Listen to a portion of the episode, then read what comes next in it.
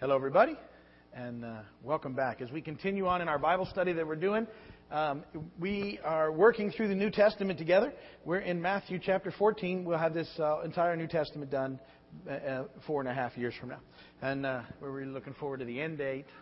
Uh, we're, but we're plugging away. All right. So mark your calendars. You got something planned for the next Wednesday night for five years. And then, like I, I said, then we will tackle the Old Testament. That's a 15 year process. Then we'll be done, and we'll start all over again. Because what else would we do? Um, we've been working through the text, um, and by working through it this way, it helps to hold some things in tension for you as you read through, where if you're just sort of uh, spot checking verses, you, you can sort of miss some of the meanings that are going on. And oftentimes, people, uh, it's, it's not unusual to take verses out of context. And um, you can take verses out of context, and they end up saying things that they really didn't mean in the first place, and people do that all the time. And so, knowing them in context will help you go and say, well, no, that's really not what that verse means. Uh, it's, it's not how it was supposed to be. It had a context behind it. It was written in, in, in a part of other passages of Scripture, and in that spot, in that context, it means something completely different than if you were to just pull one out. So, when you take a, an entire gospel like this and work it through, uh, you, you begin to see the story fit together and you see how some of the verses fit together in context. And, and so you'll, you'll see then that, that they have a, a, a deeper meaning as you look at them. And then the, the thread of the story also helps. And so, uh, you know, over the last couple of years, we've talked about a lot of things uh, to build to this and in, in, in how the Bible ties together so that as we begin to study the Bible, we, we can see how the thread works together. So we're up to Matthew chapter 14. Um, up, up to this point, what we've been uh, through and looked at is we've seen and talked about the birth of Jesus, his uh, baptism uh, by John uh, in the in the Jordan, and the Holy Spirit coming. We've seen and talked about the temptation that he went through in the desert. We looked at uh, the Sermon on the Mount, which is three chapters of Matthew 5, 6, and 7, where he basically undoes the teaching that uh, had sort of become prevalent at that point in time, which was a very religious, legalistic teaching. And we, we talked about the Pharisees and how uh, the Pharisees really started out with a good intent a couple hundred years before Christ. And that they were put together, because it's important to remember this, how they got that way.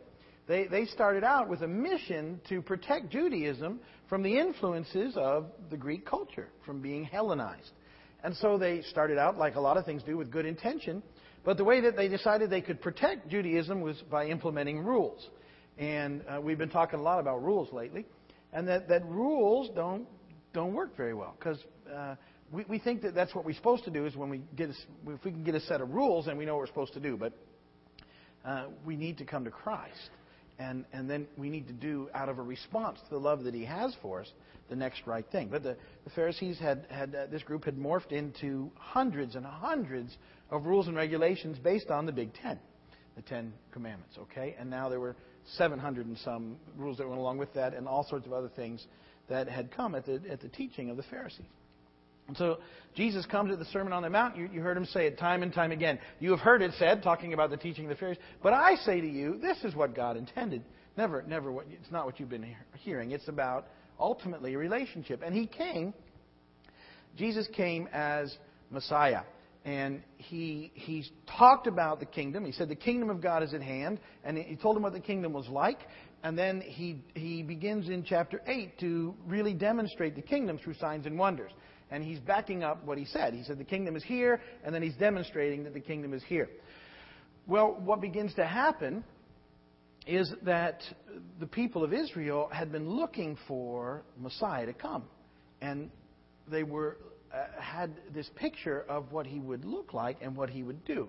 And, and their picture was that he would come and he would restore uh, Israel to the, its place of prominence at the time of David.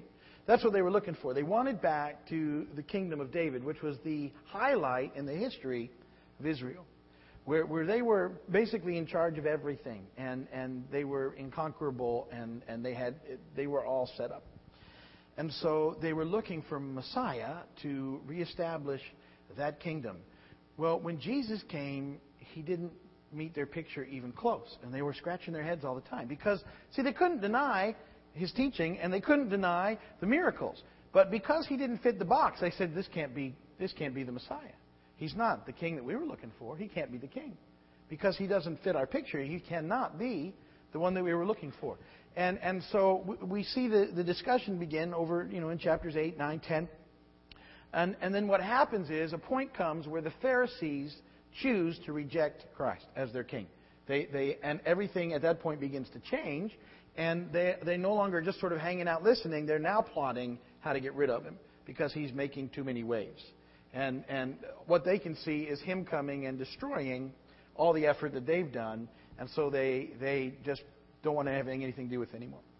And so, uh, what happened in that last chapter, in chapter 13, Jesus began to teach in parables. And um, the parables were such that for people who really want to lock into Jesus, the parables make sense. But for the scoffers, they don't make any sense at all. And it began the separation of those who would choose to follow him and those who wouldn't. Now, if they chose, if they changed their mind, they certainly could. But they had made their minds up. They weren't, they weren't going to come back. And so we move now into Matthew chapter 14, having set up the entire process for you. Um, and, and let's go ahead and read Matthew 14 36 verses. And uh, I will read it for you today. Uh, it's in your notes, I believe, or if you, you can pick up a Pew Bible if you want. Rather read it there. Matthew chapter 14, verse 1 and following. At that time, Herod the Tetrarch heard the reports about Jesus, and he said to his attendants, This is John the Baptist. He is risen from the dead. That is why miraculous powers are at work in him. Now, Herod had arrested John and bound him and put him in prison because of Herodias, his brother Philip's wife. For John had been saying to him, It is not lawful for you to have her. You got to think, you know, because remember, John the Baptist's ministry was a tough one. He was calling people to repentance. And he called it the way he saw it. He didn't pull any punches. And he was already in Herod's bad graces anyway. So he, and he was telling him, What you're doing, you can't do. And Herod was not pleased. But Herod was afraid of him because of the people at that time, because the people esteemed him as a prophet. And so he, was, he wasn't messing with him, but he's, he puts himself in a spot where he's going to have to. Because here's what happens. Because Herod, what, what's happening here is Herod is with his brother's wife. All right? Uh, Herod wanted to kill John, but he was afraid of the people because they considered him a prophet. On Herod's birthday, the daughter of Herodias danced for them and pleased Herod so much that he promised with an oath to give her whatever she asked. Prompted by her mother, she said, Give me here on a platter the head of John the Baptist. That's, that's just nasty, isn't it? Think about the times where that was even a possible request. Wild stuff. The king was distressed, but because of his oaths and his dinner guest, he ordered that her request be granted. He'd said it, and he wasn't going to look bad in front of his guests, so uh, John the Baptist was beheaded. And he had uh, John beheaded in the prison. His head was brought in on a platter and given to the girl who carried it to her mother. John's disciples came and took his body and buried it. Then they went and told Jesus. When Jesus heard what had happened, he withdrew by boat, by boat privately to a solitary place. Hearing of this, the crowds followed him on foot from the towns. When Jesus landed and saw a large crowd, he had compassion on them and healed their sick. As evening approached, the disciples came to him and said, This is a remote place, and it's already getting late. Send the crowds away so they can go to the villages and buy themselves some food. And Jesus replied, They do not need to go away. Have Serban give them something to eat. No, that's not what it says. I apologize. That was a misprint in my notes.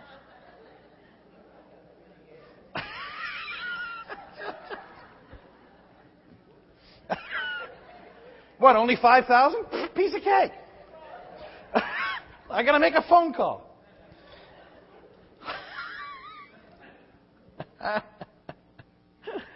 uh, they do not need to go away. You give them something, Jesus said. We have only here five loaves of bread and two fish, they answered. Bring them here to me, he said. And he directed the people to sit down on the grass. Taking the five loaves and the two fish and looking up to heaven, he gave thanks and broke the loaves. Then he gave them to the disciples, and the disciples gave them to the people. They all ate and were satisfied, and the disciples picked up twelve basketfuls of broken pieces that were left over. The number of those who ate was about 5,000 men, men, besides women and children. I don't know if you've ever seen that. The feeding of the 5,000 was really the feeding of probably about 20,000. So 5,000 was enough of a miracle, but that, there was more at the group, right? Because they were just counting the men. Immediately, Jesus made the disciples get into the boat and go on ahead of him to the other side while he dismissed the crowd. After he had dismissed them, he went up on a mountainside by himself to pray. When evening came, he was there alone. But the boat was already a considerable distance from land, buffeted by the waves, because the wind was against it. During the fourth watch of the night, Jesus went out to them walking on the lake. When the disciples saw him walking on the lake, they were terrified. It's a ghost, they said, and they cried out in fear. But Jesus immediately said to them, Take courage, it is I. Don't be afraid. Lord, if it's you, Peter replied, Tell me to come to you on the water. Come, he said. And then Peter, Peter got down out of the boat, walked on the water, and came toward Jesus. But when he saw the wind, he was afraid, and beginning to sink, cried out, Lord, save me. Immediately Jesus reached out his hand and caught him. You have little faith, he said. Why did you doubt? And when they climbed into the boat, the wind died down. Then those who were in the boat worshipped him, saying, Truly, you are the Son of God. And when they had crossed over, they landed at Gennesaret. And when the men of that place recognized Jesus, they sent word to all the surrounding country. And people brought all their sick to him and begged him to let the sick just touch the edge of his cloak. And all who touched him were healed. Blessed be the word of the Lord. Now, um, some interesting things take place in Matthew 14. And again, we're, we're, we're seeing a, a shift in this situation. Um, uh, when John was killed, John the Baptist, it was another reason for the people to reject Christ because their ministries and the way Matthew records both of their ministries, they're very much linked together. And, and in effect, it appears like you know whatever has whatever happens to one impacts the other. And so, uh, um, because John the Baptist is killed, and Jesus does nothing in response. Again, it's the thought, this is not what our king would do. And so it causes even more people to uh, begin the process of turning away. The excitement uh, that had been so prevalent has started to really ebb at this point in time. And, and what you, you'll begin to see is in the last chapter, he was talking to the guys in parables. People that wanted to hear could hear. His miracles now shift, and he's really not, he's not doing what he does any longer to um, demonstrate that what he said was true, for, to, to make his claim on messiahship. Now, most of his ministry is going to be directed towards the disciples. And you'll see that from now on. Now, things still take place, but the, the, the, emphasis changes. And what you see now happening primarily is you keep, as Jesus is doing things, you'll keep hearing he was moved with compassion. And so he's operating now out of his compassion um, more than he is in trying to the continuance of the demonstration of the message. And so th- th- there's a shift that's, that's absolutely taken place in this process. And he begins at, from this point on to prepare his disciples for what lies ahead. The, the Pharisees have rejected him. Jesus is aware of the, the cross and the crucifixion. He knows it's coming. And his guys never get it until the very end. They still don't get it even after it happens. But he begins, from now on, you'll begin to see him doing things to prepare them. And even in this chapter, he's, he's really begun preparation of his disciples to be ready to take over when he goes. See, this was, uh, they were entrusted with the church. It's on these guys when he leaves to get things started. Now, he's sending the Holy Spirit who's going to empower them because otherwise it would be in a mess. But, but uh, they, they have to begin this process. And, and so this entire season is, is, a, is a training time for his disciples. Now, Jesus is so good at how he's done this because he's, remember, he started to train his disciples and then he sent them out without him to go and do the things they, and he, they, they did it. And they came back and they would tell him what would happen. And then I think they would get together and he'd do some more teaching and then he sent them some more. And he was adding some people to the mix. And he's preparing because ultimately it all comes back to us. We are the disciples. And now he's empowered us by the Spirit to go and do the very same things. We, we are the church. And the church isn't this building, it's us. And, and, uh, and the other people in the other buildings. Don't, don't, it's not just us. I'm not saying that, okay? Um, but we are to be the church, which means we're to go and do the things that, that we've been commissioned to do, that Jesus has, has commissioned us to do. Therefore, go and make disciples. It's, it's part of the calling on all of our lives. And we all have different ways that we do that. We're not all, uh, you know, people that can uh, step up and talk in, big, in front of big crowds. We're, we're not all people that can, uh, you know, uh, maybe answer every question. But all of us have a calling to go and be involved in this disciple making process. And we can do it with the gifts that God's given us. Some people just uh, have amazing uh, capacity to pray. And they're, they're, a vital part of what happens. They, they just pray. They're, they're, they're willing to be in the back and just pray. Others um, are great at encouraging, and, and others are, are really good at just telling their story about what's happened to them. And others are very perceptive of what's going on in people, and they, they move into situations and they demonstrate kindness. See, all of these things are, are part of the ministry that's been given to us. And, and so uh, we're, we're to go just as the disciples went. So you, you need to be looking at this as, as Jesus prepares him, because in, in much the same way he prepares us for the ministry until he comes back. And that's what we're looking for. And so, um, so now, now what we see, the, the Pharisees have absolutely sided against him. That's, that's a foregone conclusion. Jesus was not acting as a king should act. That's what they were coming to the whole time. Why does he do what he does? This, this can't be right. And now even Herod, who was hated by the Jews, had killed John the Baptist, Jesus' cousin, and Jesus does nothing. And so the, the excitement has really begun to ebb here a little. Now, uh, uh, at, at, verse 13, it says Jesus withdraws to a uh, private place, solitary place, lonely place, whatever your translation. Now, even though he pulls away, because he's, he's, that's an impact. This is a big deal that John the Baptist has been killed. You, you, you can imagine. Um, the crowd still follow Jesus. And at this point, the people that are following him are just waiting to see what happens. They're watching. This is big stuff. And, and somehow they know it. And, and I, I just think they want to see what he's going to do. And, and yet, Jesus is no longer going to perform miracles to demonstrate uh, his message. He is, however, as I said, going to be operating now out of his compassion and, and the compassion that he has for the lostness of people.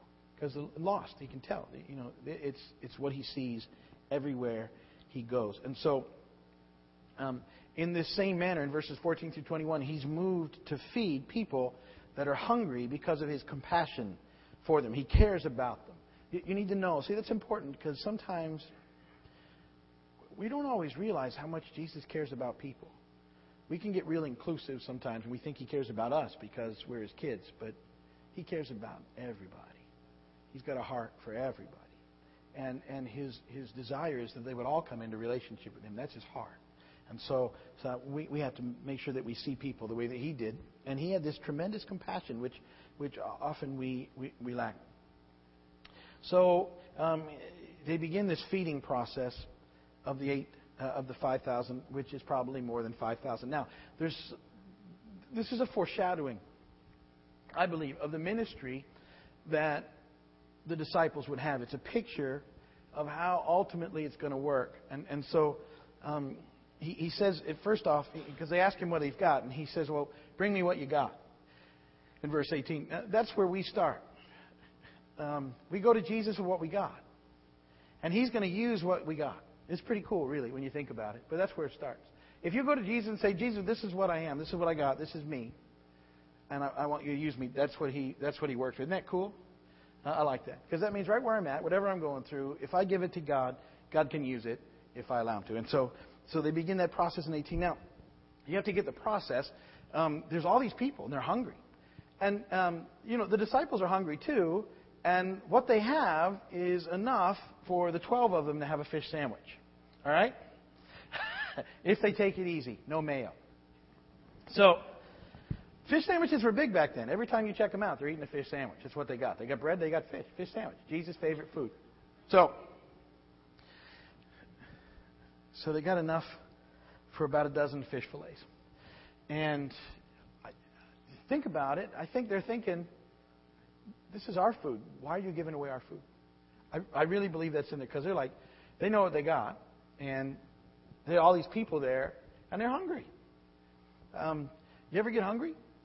Uh, is it harder to share your food when you're a little hungry? Don't take my food. So they got they got what they got, and, and Jesus just says, "Okay, bring it to me." And so they're like, "Great, he's taking our food now," and uh, this is a tough walk. Um, but here's what happens: they they bring the food to Jesus, bring it to me, and then he prays and he blesses the food, and he begins to give the food to the disciples, to give to the people. So so see how it's going now. It's going from Jesus through the disciples to the people. The disciples have brought what they had. He's blessing it. He's giving it to them and saying, Go give it away. And they give it away. And what happens? They give it away. Everybody's full. And at the end, they pick up how many baskets? Twelve. How many disciples were there? Jesus made a big point. Don't ever worry when you're with me. I got you. You give me what you got, I'll take care of you. And it's a picture, see, because their entire ministry now is not going to be about feeding people physically. They're going to be giving people spiritual food. And, and the, the, the, it's always going to be the same. They have to go to Jesus with what they have. Jesus will bless what they have, and they give it away. And as they begin to run out, they have to go back to the source because it's not in them, within themselves. It always comes from Jesus. But now it's moving through the disciples to the people. There's a shift that happens and He's preparing them for what's happening. And that's what happens today. It's the same deal. We go to Jesus what we got. He blesses it. Tells us to go and give it away. We give it away, and then we go back to Jesus, and He gives us more to give away more. And we continue the process. And there's always enough. We don't ever have to worry about what about me, because there's always enough at the end for us. And, and so this is a huge shift in, in the entire ministry that takes place in that um, miracle. And, and, uh, and Jesus would always be the source, and he's teaching them that in the process. So, look, at some point, can you imagine? Because I, I, this is what I try and do in that process. I try and think what it'd be like to be one of the disciples right then. Wouldn't you? Could you imagine? You know what you started with, and and and I don't know how the miracle worked. I don't know if if every time they reached and they give something there was more there. I don't know how the miracle happened. It just happened. And, and, and there, was, there was enough. And what was going on in the minds of the disciples when, when there, was, there was all this? I mean, can you, I, I can't even imagine what it must have been like. They, they would have to be in awe. And they kept seeing these things. But, but that, more than the crowd, he had compassion on the crowd. He was feeding the crowd, but he was teaching his disciples. And he was, from now on, you're going to see the things he does are really for his disciples to, to make sure that he's erasing their doubts, so they can always be settled in who he is. And so, um, so this big thing happens, and what does he do? He sends them on the boat and he says, "You go ahead. I need a break." And so off they go on a boat, and he goes out and he, he hangs out and prays for a while. Jesus would do that. And, and uh, he dismissed the crowd. And he went and prayed, and then it got late into the night, and he, he's got to go catch up to the boat. And so he just walks out there. Wouldn't that be handy?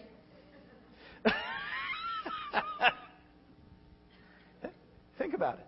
You get your line stuck when you're fishing? No big deal hop out of the boat and go walk over to it. So, so he, he's going and he's walking, and, and the guys have just seen this feeding thing. But there's a, it's getting a little stormy, and Jesus isn't there, and they, they start to, and they think it's a ghost. And, and they can't believe that it's Jesus. And, and they're like, Is it really you? Is it you, Lord? Is it you? And, and Peter's like, Is it really you, Lord? If it is, tell me to come. And, and Jesus will come on then walking on water, no big deal.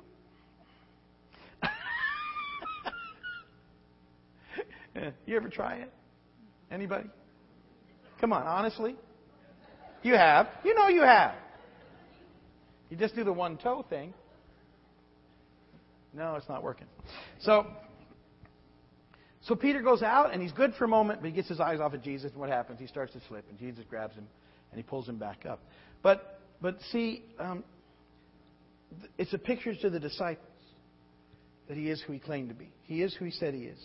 And, and you'll see now more that the focus is that, that they can make sure, because it's, it's, a, it's a faith walk for these guys. Even though they're right there, doubts keep coming back on them, because it's, it's changing everything. And, and so they, they quickly move back into doubt, and he's given them every proof that he can. Because, see, they have to make it through the crucifixion. He's got it figured out that they're not going to know that. They just, because they never really grasp it. And, and they have to endure that. Um, and so he's given them, because they're going to, in that time, they have to be thinking, yeah, but he did this, and he did this, and he did this, and he did this. How did this happen?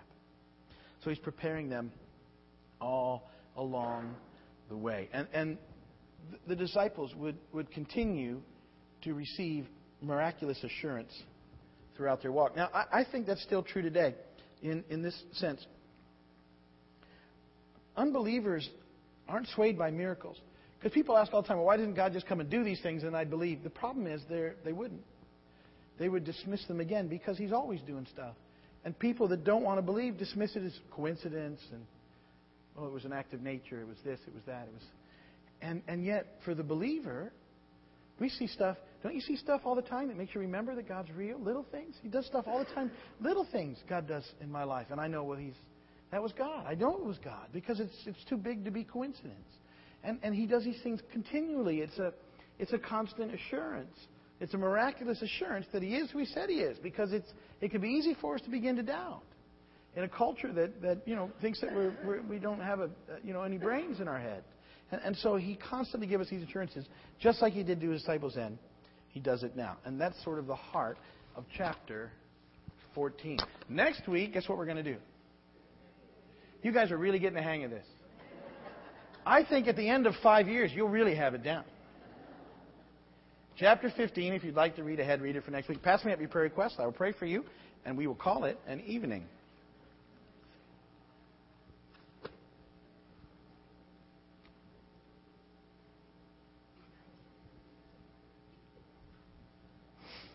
Ninety-nine, good for you. No problem.